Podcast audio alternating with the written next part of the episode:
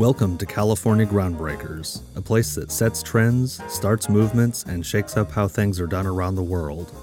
We're inviting interesting people doing innovative things to sit down and talk with us about how they're asking and answering the big questions facing all Californians. Our goal is to inspire change across the state, one conversation at a time. Election 2018 is in full swing, and now is the time to start figuring out how you're going to vote. For this edition of our politics focused series, Policy and a Pint, we're taking a look at Proposition 3 about creating a water bond of nearly $9 billion to invest in things like fixing California's water infrastructure, ensuring safe drinking water, and restoring watersheds and conserving fish habitats. But we already voted on a water bond that passed in the June primary election. And according to Prop 3's opponents, the state still hasn't spent all of the money it borrowed when we passed Prop 1 in 2014. Should taxpayers statewide pay for regional projects that are usually paid for by local water users like farmers and local residents? Prop 3's backers say with the recent drought and overall climate change, California will always have water woes. We need to be ready for them, and they're going to cost money that's well worth being spent. We are down in the basement of Ruhstaller Tap Room in Sacramento to have a discussion with panelists who are giving us the straight talk on water issues in California, Proposition 3, and what it will mean if you vote yay or nay on it. Hi, everyone. My name is Vanessa Richardson. I'm Executive Director of California Groundbreakers, and we're a civic engagement organization here in Sacramento focusing on innovators doing groundbreaking things around the state of California. Uh, we call these cocktail conversations because we wheel out the cocktail card or provide pints for policy in a pint to make topics that you may consider wonky, quote unquote, or dry, quote unquote, um, more relevant, more relatable, and, and definitely more fun to discuss. And tonight we're holding a Policy in a Pint, which is our monthly discussion on politics, policy, everything coming out of the Capitol that affects you and me as taxpayers, voters, residents. And this year, obviously, is a great one to hold these Policy in a Pints because it's an election year. So we're focusing on the general election ballot uh, for these discussions. We discussed housing and taxes in the past few events, and this evening the topic is how are you going to vote on the environment? So we're holding discussions with panelists who, whether they're for an initiative, against, neutral, the goal is to have them give us the straight talk in plain English on local propositions, statewide propositions and races, and what it means if you vote yay or nay on each. So, right now, we're going to take a look at Proposition 3. And it's an $8.8 billion bond, I'm rounding up, uh, water bond to invest in things like fixing California's water infrastructure, ensuring safe drinking water, managing groundwater wisely, restoring our watersheds, and conserving fish habitat to me, I just thought, well, that sounds like a slam dunk. This sounds like environmental groups would be on board, right? No. This bill, when I was looking at the support and the opposition, it's all over the place. Um, people on this side who are for Prop 3 include Dianne Feinstein, uh, John Cox, who is a Republican uh, governor. Um, uh, the California Rangeland Trust supports it, Western Growers, uh, the California Wildlife Society, National Audubon Society. But on the other side, opposing it are Anthony Rendon, a Democrat who's our former Assembly Speaker, the League of Women Voters of California, Friends of the River, Save the American River Association, and the Sierra Club, which I think I read that they stated Proposition 3 is fiscally irresponsible and that some of the projects could actually worsen environmental quality in California. And it's also interesting to me when I was doing research, you know, looking at op eds around the state uh, the Fresno Bee supports Prop 3, but I noticed newspapers on the coastal, more urban areas, quote unquote blue state areas, were against it. That includes Sacramento, where we're here today. I'm not sure if that's blue or red or rural or urban, but LA Times is against it, San Francisco Chronicle, San Diego Union. So I don't know if that means anything specifically, but it definitely, there's a lot of big names at either side, a lot of interest in how this will go. And it seems like, however, the outcome of Proposition Proposition 3, whether it passes or not, it seems like when we vote on this, we are voting on the future of water in California and how it's going to be managed. So before I get to the panelists introducing themselves, I want to give a few special thanks to people who helped make this this uh, event possible. We're holding this event uh, in Ruhstaller Tap Room in downtown Sacramento. I want to thank the owner, J.E. Paino, of Ruhstaller Beer, who's also a board member of California Groundbreakers, who's been very supportive, and uh, his number two right hand person, Zoe Pineda, who's helping us with the event tonight. So thanks to them. I also want to thank the panelists, of course, taking time out of what's obviously a very busy time right now for you. So thank you for coming, and to you, the audience, for coming out as well. So the event is 30 minutes of Q&A by the moderator, which is me, followed by 30 minutes of audience Q&A. So I'd like to start actually by having the panelists introduce themselves because you know each other. You know yourself uh, very well, and you probably know each other as well too. But besides asking your name, and your current role and organization that you work at. I always like to get a personal, a little background about you that fits with this topic. So, my personal question for each of you is I wanted to uh, have you tell us about your favorite stretch stretch of water in California, since we're going to be talking about water, whether it's a, a beach on the coast, a lake to swim in, a river to raft down or fish in, a pond in a park where you like to feed the ducks, what have you. Just your favorite stretch of water in California. So I'm going to start with uh, I'm a left I'm a lefty, so I'm going to start with the gentleman on my left. Hi. Hello. Yes. I'm Eric Parfrey. I'm uh, currently the um, chairman of the state executive committee for the California Sierra Club. As you know, the Sierra Club is quite a large organization in California. We have about, I think, we're 650,000 members or something like that in California, by far the biggest concentration in the world. We have a couple million people worldwide as, as official members. So I've been active in the Sierra Club since the mid 90s. I am a city planner who is just about to retire. I worked for San Joaquin County and Contra Costa County, and most recently uh, out in Yolo County. And I'm just going to retire in a couple weeks. So I am very much involved in land use issues, and, and I've increasingly been involved in water issues also. Uh, my wife and I moved out from the East Bay almost 30 years ago, and we, we've lived in Stockton for the last 28 years. So we're right on the edge of the Delta. So when you ask, what's my favorite waterway, you know, we're flat water kayakers. We we kayak a lot of the delta. We like to go to the Delta Meadows out by the little town of Locke. We like to go to the Cosumnes Preserve, which is about a half hour south of here on the Cosumnes River off of I-5. We like to go to, you know, the Mokelumne River in the Lodi area, and then we like to go up into the, the mountains to Silver Lake and all these other pristine lakes, you know, up at seven or 8,000 feet. It's a lot of a lot of favorite stretches of water. Yeah. All right, and the gentleman on my right. Hello, I'm Jerry. I'm not alive though. There we go. Jerry Meral. I'm the uh, director of the California Water Program at the Natural Heritage Institute. Um, I'm also the founder of Friends of the River, the Tuolumne Trust, and a co-founder of American Rivers, a national organization.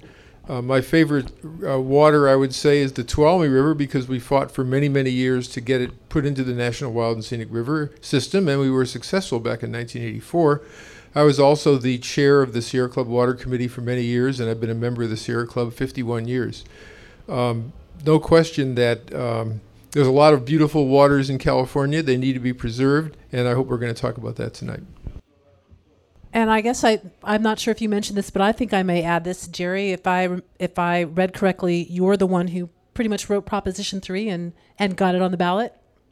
Well, of course, no initiative is done by one person, but I had a lot to do with writing it and uh, organizing the campaign for it, getting more than 100 conservation groups around the state, including some of the ones you mentioned, to endorse it, as well as many other uh, civic organizations throughout the state. I think we have the longest endorsement list of any measure on the ballot this year. So I, I want to start with you. I wanted you to give us a background on Proposition Three. I feel like every every proposition that we have discussed so far has always a good backstory, and there's obviously reasons why uh, people decided to put on the ballot. So for you, the question is, you know, why you decided to to uh, write Proposition Three, put on the ballot. Um, and then also what it, you know, a summary of what it entails, what the ideal outcome would be if it passed. Okay, well, let's start with an audience quiz. Who here feels that their drinking water at home is unsafe? Anybody?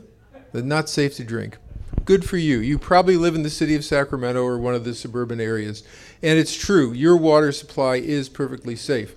But there are over 600,000 people in California who would raise their hand when they were asked that question. They are drinking arsenic, lead, chromium, industrial chemicals of various kinds because they have no other water supply and in many cases cannot afford to buy bottled water. These are in disadvantaged communities. And the original motivation for doing Proposition 3 was to do what the legislature has miserably failed to do, and that is to provide safe drinking water to the poor people in those disadvantaged communities who desperately need a safe drinking water supply. The single largest allocation in Proposition 3 is for safe drinking water in disadvantaged communities. However, we had to follow the governor's water action plan. The governor, Governor Jerry Brown, developed a very detailed water action plan uh, that is, I think, pretty well thought out. And so if you look through Proposition 3, you'll see things that the governor said we need to do better manage our groundwater, do water conservation, recycle wastewater, desalt inland contaminated water supplies, restore the Sierra Nevada, which has been horribly damaged by fire, by drought, beetles, and so on, and a wide variety of water management programs that will result in a more safe and reliable water supply for the state. That's why it's been endorsed by more than 100 water agencies throughout the state, including the city of Sacramento and also the American River Parkway Foundation, because one of the elements in here is $30 million to improve the American River Parkway. But that's a brief fly through. All right. So, Eric, for you, the question is pretty s- simple. It, your organization, Sierra Club, is against Proposition 3. Uh, can you give a, a summary about why? Yeah. Um, before I forget, I brought 50 copies of a back and side um, fact sheet from the Sierra Club point of view, which outlines kind of six of our points where we have issues with it. So And it's right there on the table. It's right up here. If anyone of you want to come up here and get that, that's fine. I'm not going to go through that and read it verbatim. Um, I will point out, as Vanessa uh, alluded to, that the majority of the editorial pages up and down the state have come out in strong opposition to this proposition. I don't feel like I have to give you kind of the standard Sierra Club spiel about what we have problems with. I would like to just read excerpts from a couple of these editorials, which were very, very good. Um, there, are, there are eight newspapers, major newspapers, who have come out against um, against the uh, proposition. They include the San Francisco Chronicle, um, the Los Angeles Times, uh, the Mercury News, the Desert Sun, the Orange County Register, that bastion of environmentalism, Santa Cruz Sentinel, the San Diego Union Tribune, and uh, that's it. There have been two newspapers who have actually supported the proposition the Fresno Bee, no big surprise, and then the Santa Rosa Press Democrat, which called it a, sh- a very tough decision, but they actually supported it in, in an editorial. To start off with the, the San Francisco Chronicle, I just want to read you this editorial because it's very short and sweet and to the point, which is kind of surprising coming from the Chronicle. But California workers, uh, voters may be wondering why they are looking at an $8.9 million water bond on the November 6th ballot. They may be asking, didn't we just approve a $4 billion bond in June? Why are our elected officials coming back for more? The short answer, they aren't. Unlike the recently passed bond, Prop 3rd Prop 3 did not go through the legislative process. Its 430 million in annual spending commitments over the next 4 decades will not need to go through the annual legislative budgeting cycle to ensure that the funds are going where the voters intended. This scheme was devised as an initiative that is being funded in part by individuals and entities that are going to be receiving a share of the bond money. This pay to play aspect, in and, in and of itself, should give voters ample reason to reject Prop 3. There are also good policy reasons to vote no. So, very pithy, short editorial from the Chronicle. If I have time, I'll just read one more editorial excerpt. This is from the San Diego Union Tribune on September 11th. Prop 3 asked voters to approve 9 million 9 billion in bonds for water projects. It has service appeal. The state's need for improved water infrastructure and new water storage facilities is plain, but there are strong reasons to reject it. The first and most obvious is that Prop 3 is on the ballot not because the legislature thought it was necessary, but because of signature gatherers paid by those who stand to benefit from the bond. A July 16th Cal Matters story noted that more than half the money raised to promote the measure came from business groups and farmers seeking specific improvements, especially to the 152 mile long Friant Kern Canal in the Central Valley. That's why $750 million in the bond is set aside for canal repairs. This pay to play approach to ballot initiatives is not new, but it should still not be rewarded. And then finally, um, the Mercury News wrote a very insightful um, editorial on September 19th. It starts out by saying Prop 3 is a classic pay to play initiative that California voters should soundly defeat on November 6th. Voters should reject this end run around the legislative process. The backers of Prop 3 couldn't get the legislature and Governor Jerry Brown to support the concept of another water measure when they floated the idea earlier this year. State officials knew that they had just gone to voters in June with Prop 68, a $4.1 billion natural resources bond measure that included $1.5 billion for water projects. 57% of voters okayed that Prop 68. Going back to the well so soon was and still is asking too much. That didn't deter Prop 3 proponents. They instead simply went behind closed doors and concocted this measure, loaded up with water projects that would draw campaign funding from those who would eventually benefit. They were also politically savvy enough to put some projects on the Prop 3 laundry list, think safe drinking water and cleaning up the San Francisco Bay, that would pull out uh, voters' heartstrings. So these are not the Sierra Club words, these are the words of the editorial boards. Now, certainly, Sierra Club people, including myself, talked to the editorial board. We presented our side. Jerry went and presented his side. But I have to tell you, when six of the eight major newspapers in the state come out against a state proposition, you all should take that into account because it doesn't happen all that often. So, Jerry, I have a question for you then, based on on um, what er, uh, Eric was mentioning about the proposition that passed in June, and then Proposition Three. I, guess what the, the, question is, what's the difference in and and then why the need for Prop Three when we we pass this other water bill? And I guess the part two uh, question of that is, I was wondering like if there's specific projects that Proposition Three would be trying to get done, created, fixed. If there's a, a couple of examples you can give about, you know, where the Prop 3 uh, money would go to for specific projects. Sure. Well, uh, first of all, I should say uh, that newspapers don't like initiatives. They think everything should go through the legislature. That's a common belief. And generally their advice is rejected on initiatives. In fact, there was a school bond two years ago that all those same papers said, oh, this is terrible, it was an initiative, we shouldn't have school bonds through the initiative process. The voters approved it with 56%. So newspapers, they like the sort of normal legislative process, fine, but the voters really have the last say and they tend to favor initiatives. And in fact, they passed over half of them last time.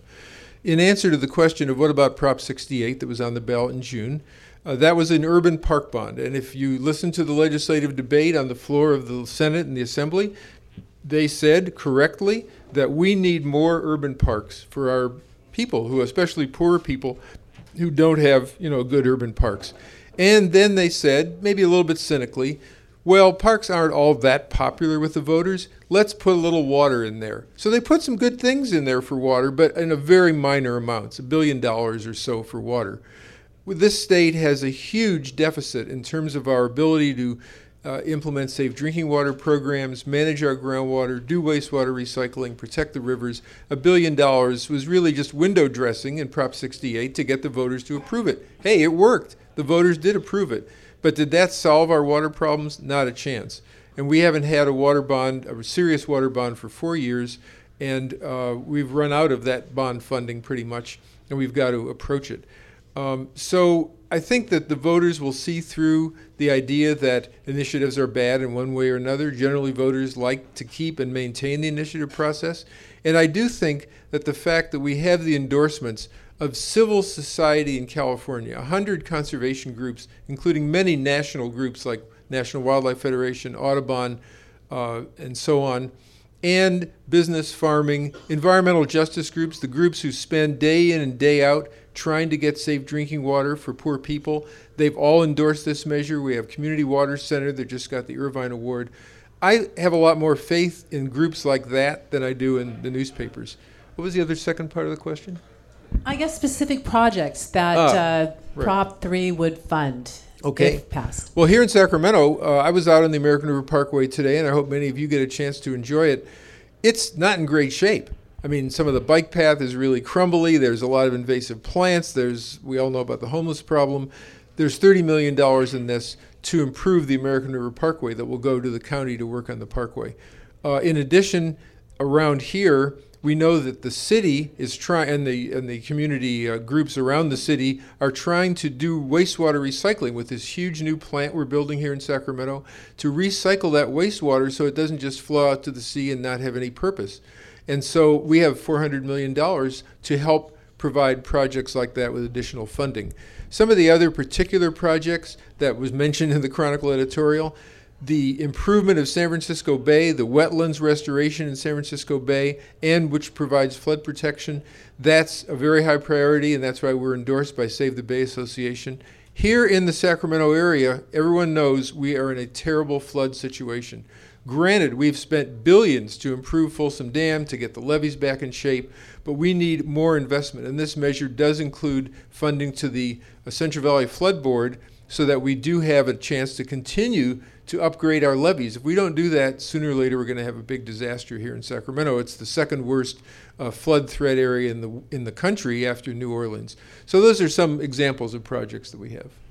Okay, and then Erica, the wanted to go back to you and the opposition. You know, mentioned pay to play a lot. So sounds like some money is going to go to specific groups, and that's not a good thing. So can you expand on this pay to play thing that you think may happen if, if or if Prop three passes? Yeah. So again, not words coming from me or the Sierra Club, but this is an excerpt from the LA Times editorial that appeared just last week, October 12th.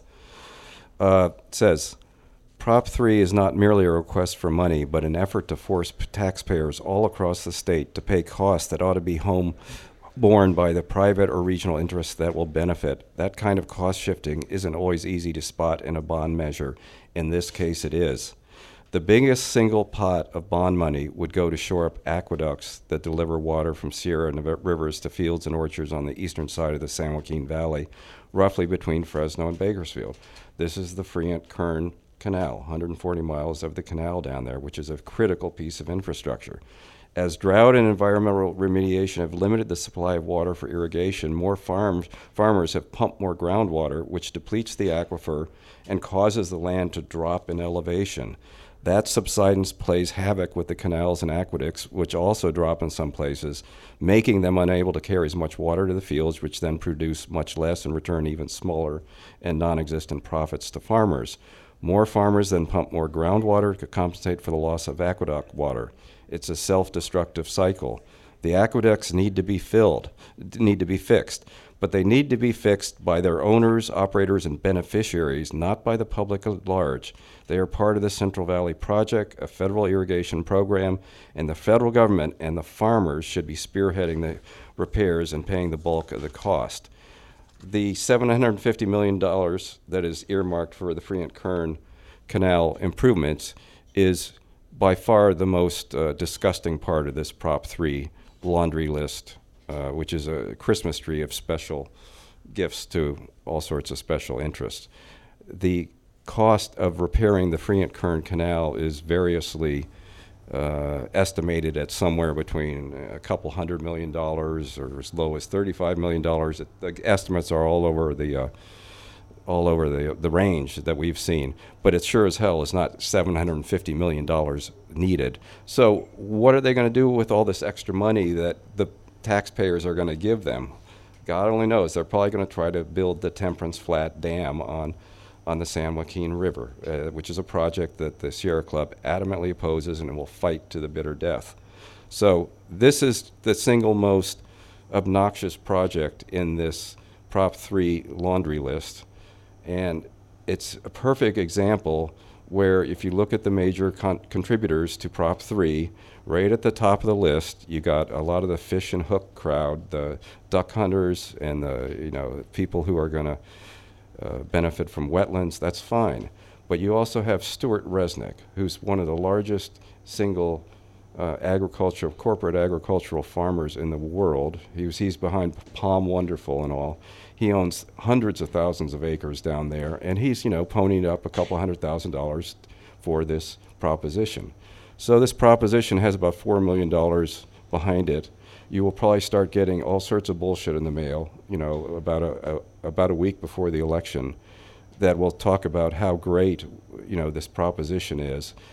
We, on the other hand, we have like two dollars and seventy-five cents on this election, so you will, it'll be very one-sided. And Jerry might be very right. People might get all warm and fuzzy about this is a water bond, but keep in mind, this is nine billion with a B. That's a hell of a lot of money. That is just a lot of money. That's a half million, half a billion dollars a year for the next 40 years that we're paying. And that half billion is going to go for this Christmas tree of special projects for special interests instead of going to schools or, or paving potholes or whatever or going to kids. You know, so take, take that into account. Yeah, everyone thinks these, uh, uh, these uh, bonds are kind of like free money, and that's totally not the case. We're all paying for them. So. So, Jerry, I have a question for you related to that th- on the money. We've been asking in terms of a lot of the propositions about um, um, transparency and accountability when it comes to spending. So, for Proposition 3, who would have oversight on how the bond money is spent? What would be the process for making the spending transparent and holding the authorities accountable for you know where the money's going? Is there what's the mechanism for that in Prop 3? Well, the first transparency is that when you do raise money for a ballot measure, you have to list all of your top donors, not just on your campaign reports, but actually in your ads. So if you get a piece of mail from us, it will list the top three donors. And we're proud to say it's Ducks Unlimited, the California Wildlife Foundation, and the California Waterfowl Association.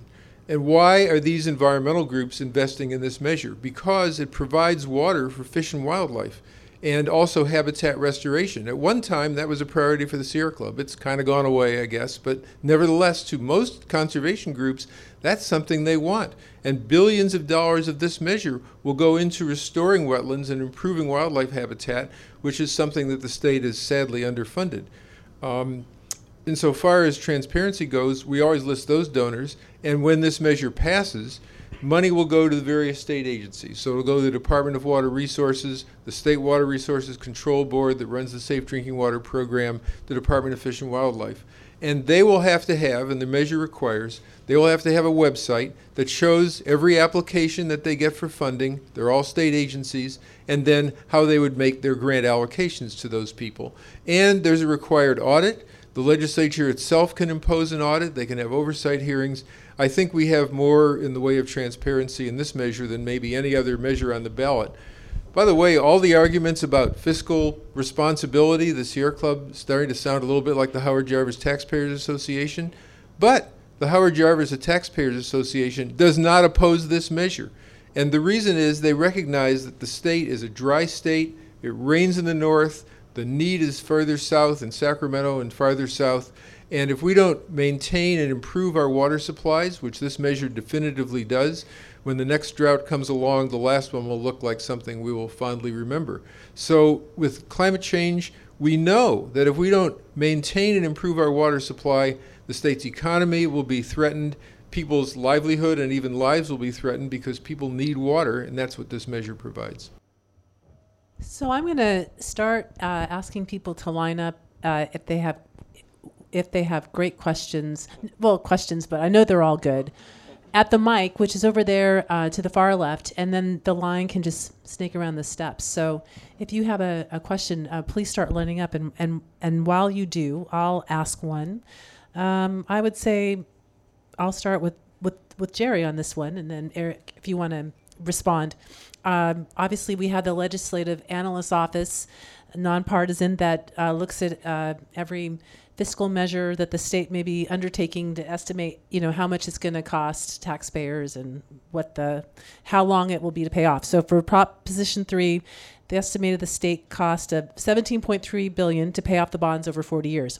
And then there is one here this this is an issue I wanted to ask you about, Jerry. Um, it states, quote, varying fiscal effects on individual local governments depending on specific projects undertaken, amount of grants and loans received, and amount of local cost share required.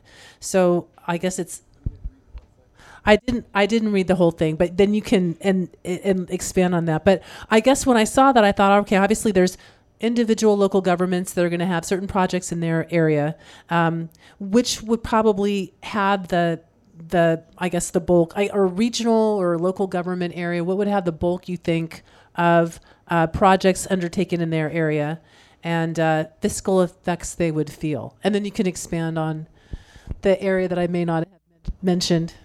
Well, when you go home and actually look at your ballot, you'll see the the uh, fiscal analysis that uh, was just read, but it ends with this statement: savings to local governments in the hundreds of millions of dollars. I think they say a couple hundred million dollars a year over the next two decades.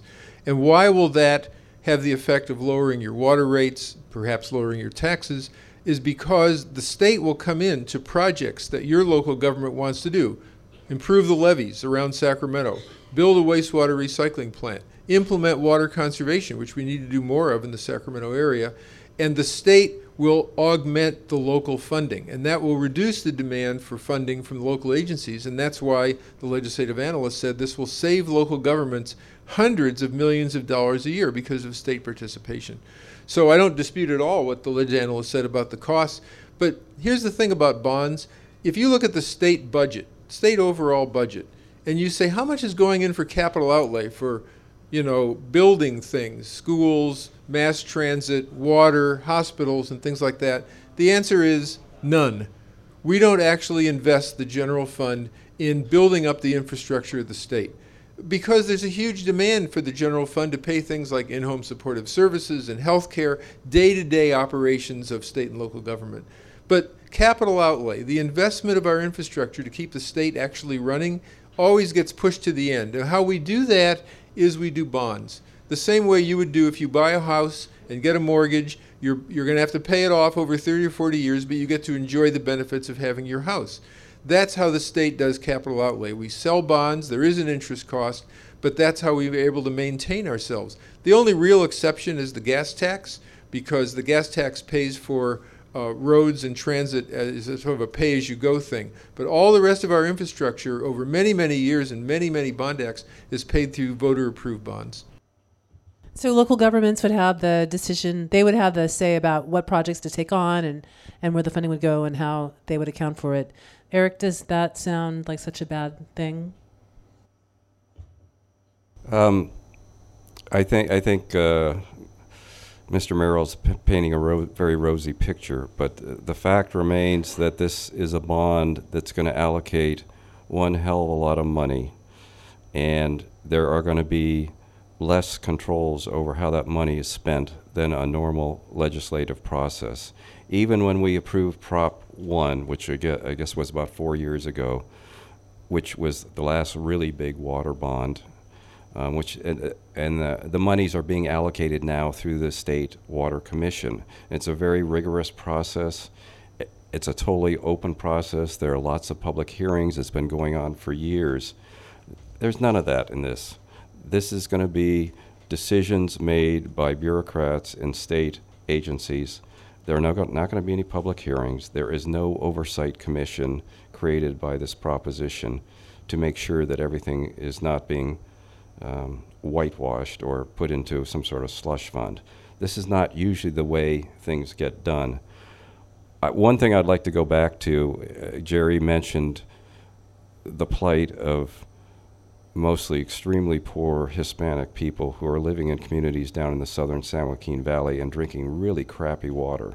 That is just, that is a, it's beyond a public shame, the, the fact that we live in such a relatively wealthy state that people can't even drink decent water down there in places like, you know, Selma and some of these other smaller communities.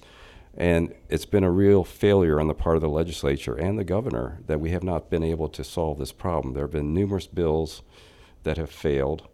They haven't got quite the, the right number of supporters.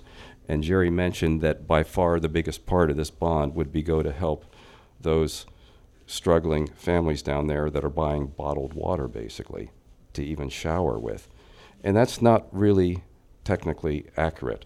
The amount of money that this bond allocates for, uh, for, alle- for, for, for trying to alleviate that really serious water quality problem in these struggling poor Hispanic communities is $750 million. That's the same amount that's being allocated to the rich farmers down in Fresno and Tulare County for Friant Kern Canal improvements. So I hate to sound cynical, but this is a fig leaf that's being put on the Prop 3 um, uh, markers to get people to feel sorry, and then we're finally going to take care of this awful, awful problem, which absolutely it's a disgrace that we haven't been able to resolve in the state. But it's a fig leaf. And, you know, there are some good projects, a lot of good projects in this long list of, of uh, uh, Christmas tree ornaments here on the tree. But too many of them are questionable. They're getting taxpayers to subsidize private interests. They should be paying for these things on their own. And also, you know, there's just this whole issue of beneficiary pays. The people who get the benefits have to pay. And we need to reestablish in the state that people who receive water to be able to grow crops and you know put produce in our grocery stores, they they have to pay for that water. It's not right that the public pays more and more subsidies to these people to to fix up their canals or you know we already subsidize their water you know through state and federal laws to an enormous extent.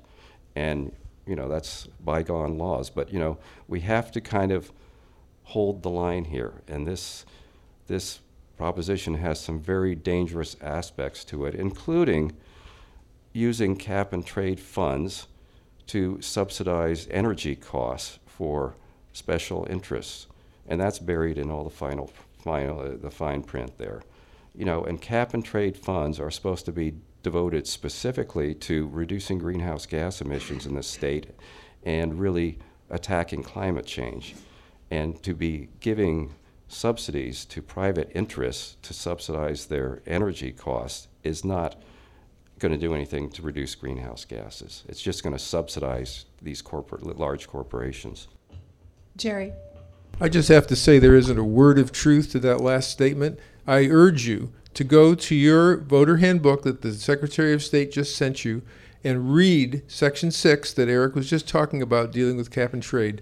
It specifically says that the water agencies have to spend all that cap and trade money to reduce emission of greenhouse gases. It's only can be spent by public agencies, not by corporations.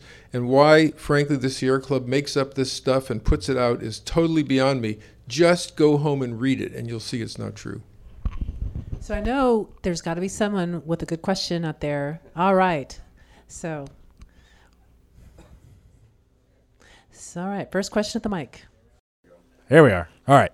Uh, my question is to the gentleman to my right. It, I don't remember your name. Eric. Terrible names. Eric. Hi. Yeah. Um, I, I'm hearing a lot of your concerns with the proposition. What I'm curious to know is if this doesn't There we pass. There we go. Okay. If this doesn't pass, what would you do differently? How would you propose this, or what changes would you propose? That's the very legitimate question, and I think that was one of the questions. That was you one of the were- questions I did, uh, I mean, yeah. you know, if we're going Good to job. start criticizing, we have to come up with the alternatives. Water is a very, very, very difficult issue in the state of California. I don't have to tell you guys this, you know, everyone knows that. It's very contentious, it's always controversial. There are a huge amount of money to be made on all sides. It really is such a huge issue that it's really sh- should go through a, a quote unquote normal legislative process. So that's one of the biggest concerns we have with a proposition that's cooked up behind closed doors after being shopped to 300 groups and you know the groups that sign on and then agree to fund you know the campaign contributions to pass this thing they get their little projects filled in there. We don't know whether these specific projects are the right projects for us in California because it doesn't go through public hearings you know through the state legislature and I know a lot of people have problems with you know elected officials and the legislative process, but we have a reasonably good, clean legislative process here. This is not, not like New York or someplace where it's just corrupt as hell, quite frankly. You know, and when and when you have a, a relatively good legislative process, you should use it on these really, really difficult problems. The Sierra Club has been very, very upfront about what we are proposing in terms of specific uh, legislative fixes, which admittedly is kind of tinkering around the sides of the water issue. I mean, there is no magic silver bullet here for the water issue. So I guess my follow up question then would be top three items you could take out, and what would you put back in? From this bond? Yeah. Well, obviously, we hate this uh, subsidy of uh, corporate ag down in the southern San Joaquin Valley to, repair a canal that's being destroyed because the farmers are over pumping. Um, that's their responsibility, and they need to take care of it. It's not the it's not taxpayers in Eureka or you know San Diego who should be helping to you know reconstruct this canal there that goes to you know growing uh, almonds for Stewart Resnick down in Fresno. Um, there are other things um, that we don't like about this bond. The we think that the cap and trade money is being misused. Sierra Club is very pure. We believe that cap and trade, which is a very flawed program, we don't particularly like it, but we have it, and that's our main vehicle to raise money, huge amounts of money when we, they have they market these you know credits to really do something about uh, climate change, to reduce greenhouse gas emissions, and we don't like it when private interests come forward and try to get a little of this cap and trade money for projects that are very, very questionable about, you know, the greenhouse gas reduction benefits. Okay. And you, and you, young man, what do you, what would you change? I wouldn't. I wrote a lot of this and worked with 300 groups. The Sierra Club was solicited for comments many times during the drafting of this, and I still have their emails when they asked for changes, which we made. So it wasn't like a closed process. They were part of it. A lot of other people were. Uh, I think the idea that we're going to go back, defeat this measure somehow, and go back to the legislature and go, oh, would you please take care of our water problem? In the last 20 years, the water bonds have, except with one exception, have come from the initiative process. Two of which were very similar to this that the Sierra Club vigorously supported. So their position apparently is changing on that. The legislature doesn't have water experts anymore, and the interest in water in the coastal uh, communities is pretty small. So the Central Valley tends to get left behind. I would say this on the on the aspect of helping farmers. Did anybody here eat dinner tonight? No, probably not, because you don't think farmers are good.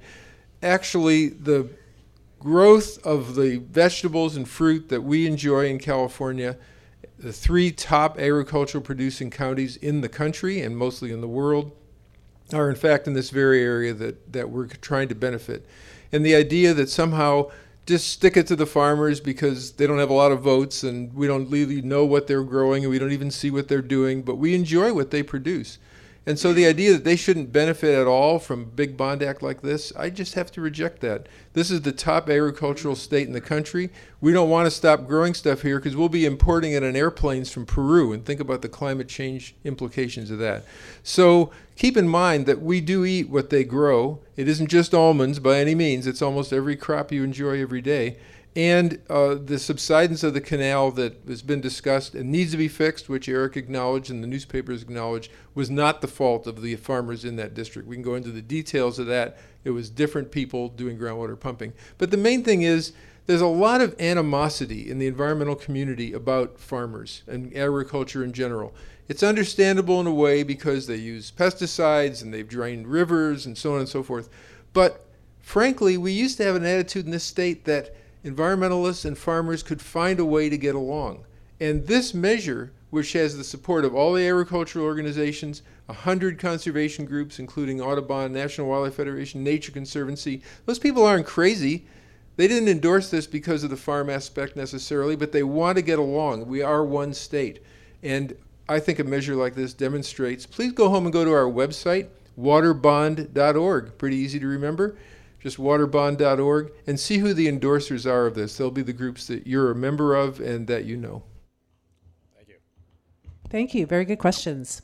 Um, I and then while the next uh, great question comes up to the mic, I, I did want to ask about that. I, you you talked about this little uh, Jerry, but I, I thought it was interesting too. You know, Central Valley. It just seems like there's for many propositions or aspects of um, legislation in, in California, there's always an aspect of, you know, Central Valley, you know, inland, um, areas versus the coast. And uh, obviously, ag is a big part, but a lot of um, there's a lot of people in on the coast. So I guess especially when I saw those op-eds where there's, you know, Fresno was supportive of it, but a lot of the cities on the coast are not.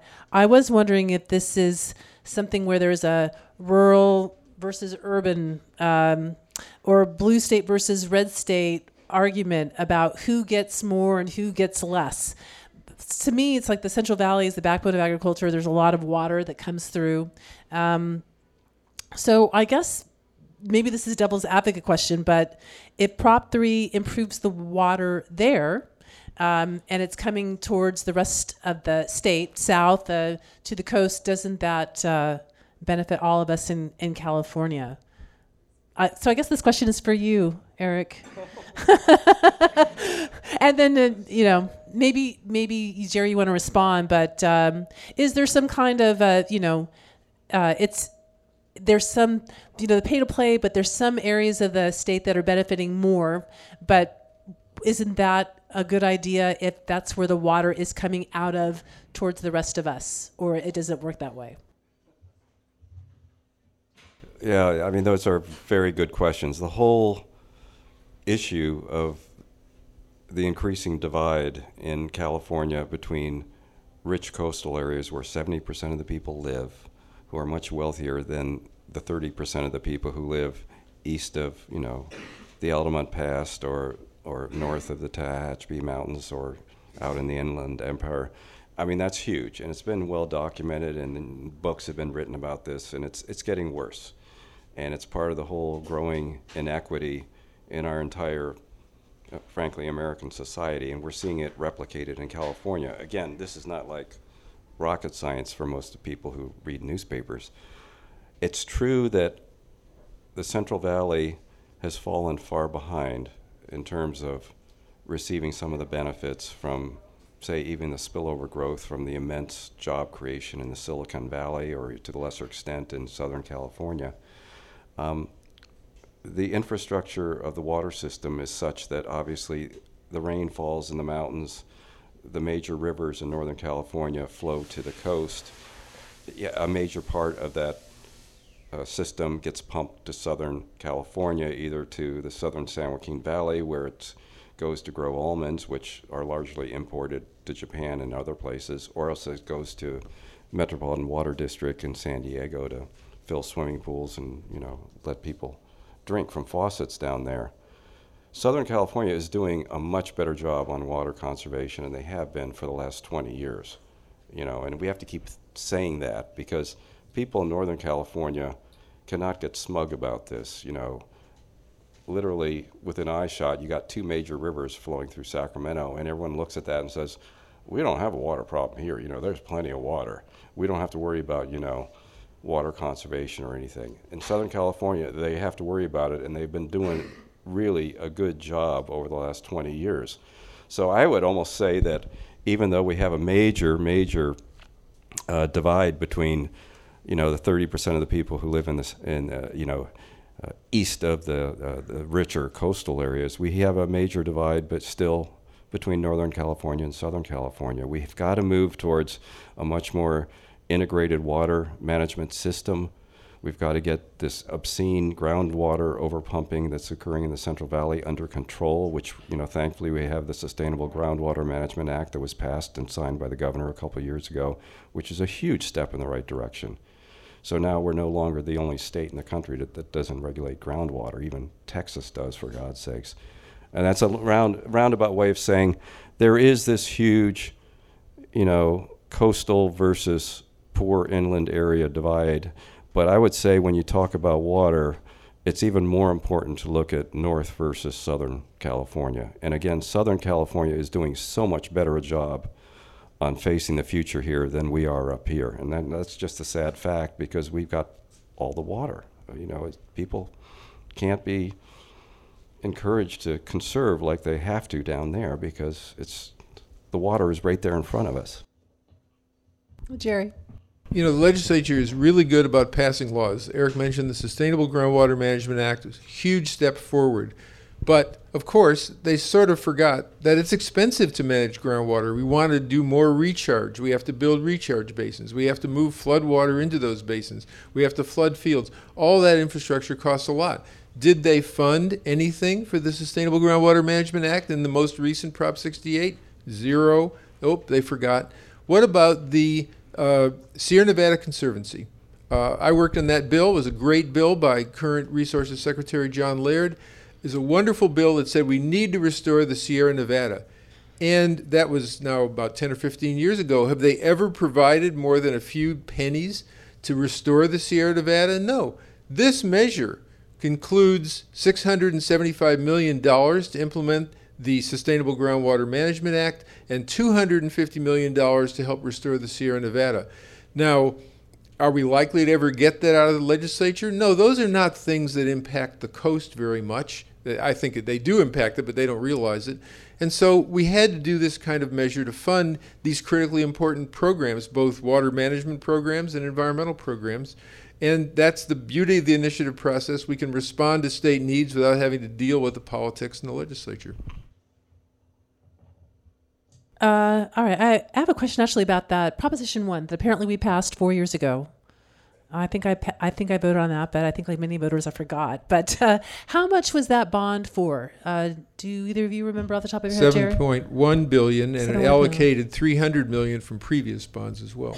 So how is that going, Eric? You alluded to that that it's got a very it's got a good uh, process for accountability and fiscal responsibility. So how is uh, the the money being allotted from uh, the Proposition One that we passed four years ago uh, being done? Is it is it uh, if you have any idea of how it's where it's going and how well it's doing. And then I guess the question would be is prop 3 coming too close on the tail of that that's a 7 billion another 8.89 billion um, could prop 1 could we just you know work with that first and then see a little later about prop 3 or do we need prop 3 now i'm going to start with eric yeah, in full disclosure, the Sierra Club vigorously debated whether or not to support Prop 1 four years ago, and we were split. Um, there was $2.7 billion out of that bond that went specifically to dams, building new dams. And many, many of our members just choked on that, and so we ended up taking no position on it. However, I have used that example of a process as a, as a reasonably good process, very cumbersome, very bureaucratic process. But when you're allocating billions and billions and billions of dollars, and there are set criteria in that bond, Prop 1 passed four years ago, that say there has to be a 50% benefit to the public here. We're not just going to, you know, build things that, you know, benefit farmers or benefit uh, or private interests it becomes very, very bureaucratic um, very quickly. Having said that, that's what this proposition doesn't have any of. Uh, it's the exact flip side of it. This is kind of like anarchy, or it's almost like the wild, wild west. Nine billion dollars if this thing is passed, and God only knows who's going to get money when, and we're not going to find out about it. Um, because there's no sort of uh, public agency like the California Water Commission or the California Water Quality Control Board keeping track of this stuff and making all that, that information public. Uh, Jerry, and I was just going to add, I, I mean, if I remember correctly, that one was, uh, we were looking at that in the middle of a really big drought. So I don't know if that was a big deal or if that made a difference in terms of how that was written up or whatever. But I just remember that drought was a big deal back then when Prop 1 passed. So maybe that Jerry, I'll just let you answer to okay. that. So uh, Prop 1, uh, in fact, was virtually identical to this measure, Prop 3, in many ways. The allocation to the California Water Commission was directly appropriated. The legislature was not allowed to review those funds or, or change them in any way, and that's exactly the same way Prop 3 is written. And in fact, if you look at the agencies that receive money from Prop 1 and put it right up against the ones who are receiving it in this measure, they're exactly the same. Because we haven't created any new water agencies, we still have the same old Department of Water Resources. I was deputy director there once. The same old State Water Board, the same Department of Fish and Wildlife. They get the same funds. So the idea that it's the Wild West, you'll never know, none of that's true. In fact, these are the same state agencies that got water from, got money from Prop 1, and they have the same disclosure requirements. They have to do an audit, they have to disclose every grant on their website. There's a public process to comment, there's public regulations. Why there's any criticism of this process as compared to Prop 1, I don't know because they're virtually identical. I, I just totally disagree with that characterization. And so you're just going to have to, if you if you want to get into the details of this, you're just going to have to. I strongly suggest you read those eight um, editorials at the at the beginning point, and then you try to read um, various columnists who have uh, opined one way or the other on this water bond to get at the truth here if you really want to get in those details. But I totally reject that characterization that Jerry Go home made. and read the measure No. itself. You know, Prop 1 has a hugely cumbersome bureaucratic process. It sets forth very, very specific, tough criteria about what kind of water projects can be funded. There is no such policy criteria in Prop 3. It's, that's why I say it's the wild, wild west. You know, we don't know if these projects are going to be the best bang for the buck or not.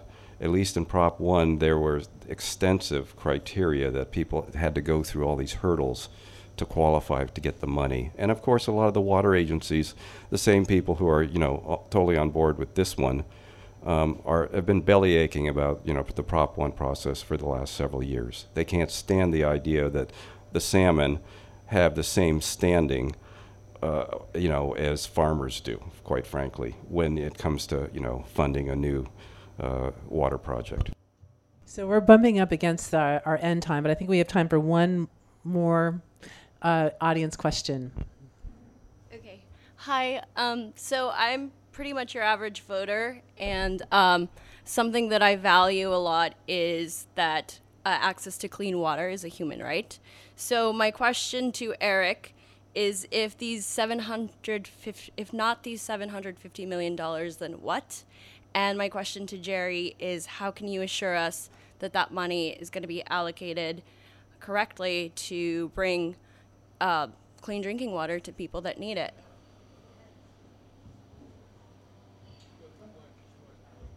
So let's start with Eric. Yeah, first. I, you know, that is such a legitimate issue, and you know, but again, cynically, I believe this is a fig leaf that Prop Three folks put, so they can say that we're we're going to help these poor people down there in Tulare County and Fresno County, in the Bakersfield area, who are just re- drinking really shitty water. It's contaminated with God knows what, arsenic and everything else. But it's only 750 million, only meaning only 750 million out of 9 billion, which is less than 10% of the total. And it's the same amount of money, the level is is being given, you know, to the corporate farmers to fix the Kern Canal. You know, that I, I, what can I say? You know, the Sierra Club believes the failure to solve these water quality issues in these historically very poor Hispanic communities is just an atrocity. It's an outrage, and it it's it makes us all embarrassed to, you know, be part of California. But there has been legislative gridlock. They they have not figured out a way to do it, and part of the problem, I believe, is that how you raise money through taxes or something on water touches a lot of constituents. And people when you're changing the status quo they get really upset. And i think that's what's happened. But it's, it's just uh, it's appalling that we haven't haven't fixed that problem. But we don't have to vote $9 billion bond to allocate $750 million to fix this problem. That's just total total overkill. Jerry. So if you're a poor person that Eric described living in Tulare County, this ain't no fig leaf. This is your chance to get safe drinking water. The legislature spent the last two years trying to come up with some alternative. They totally failed.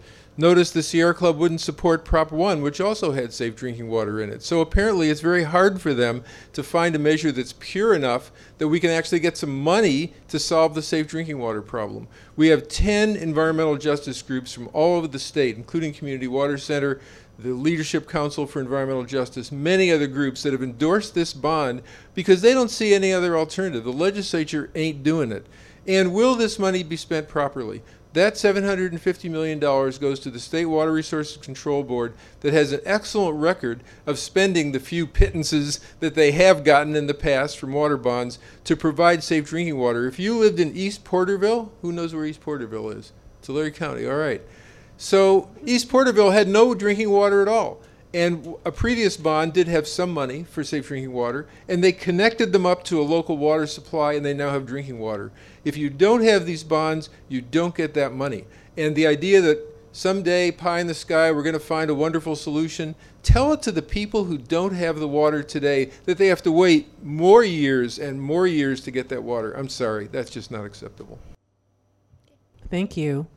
Um, all right, so I'm gonna, I'm gonna, I'm gonna ask one last question, and I guess it would be if Proposition doesn't pass, what would happen for better for worse? If Proposition three passed, what would happen for better for worse? So, Eric, I'm going to start with you. Um, if Proposition three passes, what would happen, in your opinion, if Proposition three doesn't pass? Would you be better off? So, what do you want voters to think about when they go and look at Prop 3 and decide whether to vote yes or no on it? Well, it's it's perhaps strange that a representative from the Sierra Club is making kind of the conservative argument, but I would look at nine billion dollars, which is four hundred and forty million dollars per year for the next forty years, and decide whether we can afford this. Um, I don't think we can. Um, so I, the money, simply uh, the size of the bond is so outrageous compared to even previous bonds. Um, this is even bigger than Prop One, obviously. Um, this is, you know, this was this is the same size bond as the high-speed rail that the voters passed. And when was that? Geez, tw- ten years ago or something? I can't remember exactly. But it's on that that level. It's huge. Um, so you need to really think about that. I think people get kind of blinded when they see these numbers and they can't tell whether it's billions or millions of dollars or whatever. But ten billion dollars, nine billion dollars is just huge. It will s- potentially skew how funds are allocated um, at the state level, and we may have to rob certain programs to pay the interest on that 440 million dollars per year if this passes. I frankly am cynical. I think this will probably pass. I think there's a lot of educated people who will do their due diligence before they go to the polls, and they will look at you know the editorial pages of their local paper, whether it's Sacramento Bee or L.A. or San Francisco, and they will kind of take it to the polls or sit down with it when they fill out their, their ballot at home. But there's an awful lot of people who are going to look at these glossy flyers that are going to come out from Prop 3 in the last week and they're going to go, well, this sounds good. And also, this hasn't come up, but just to be very, very clear among you all, who I presume most of you are Democrats, the California Democratic Party has not endorsed Prop 3. Okay? They took no position on Prop 3.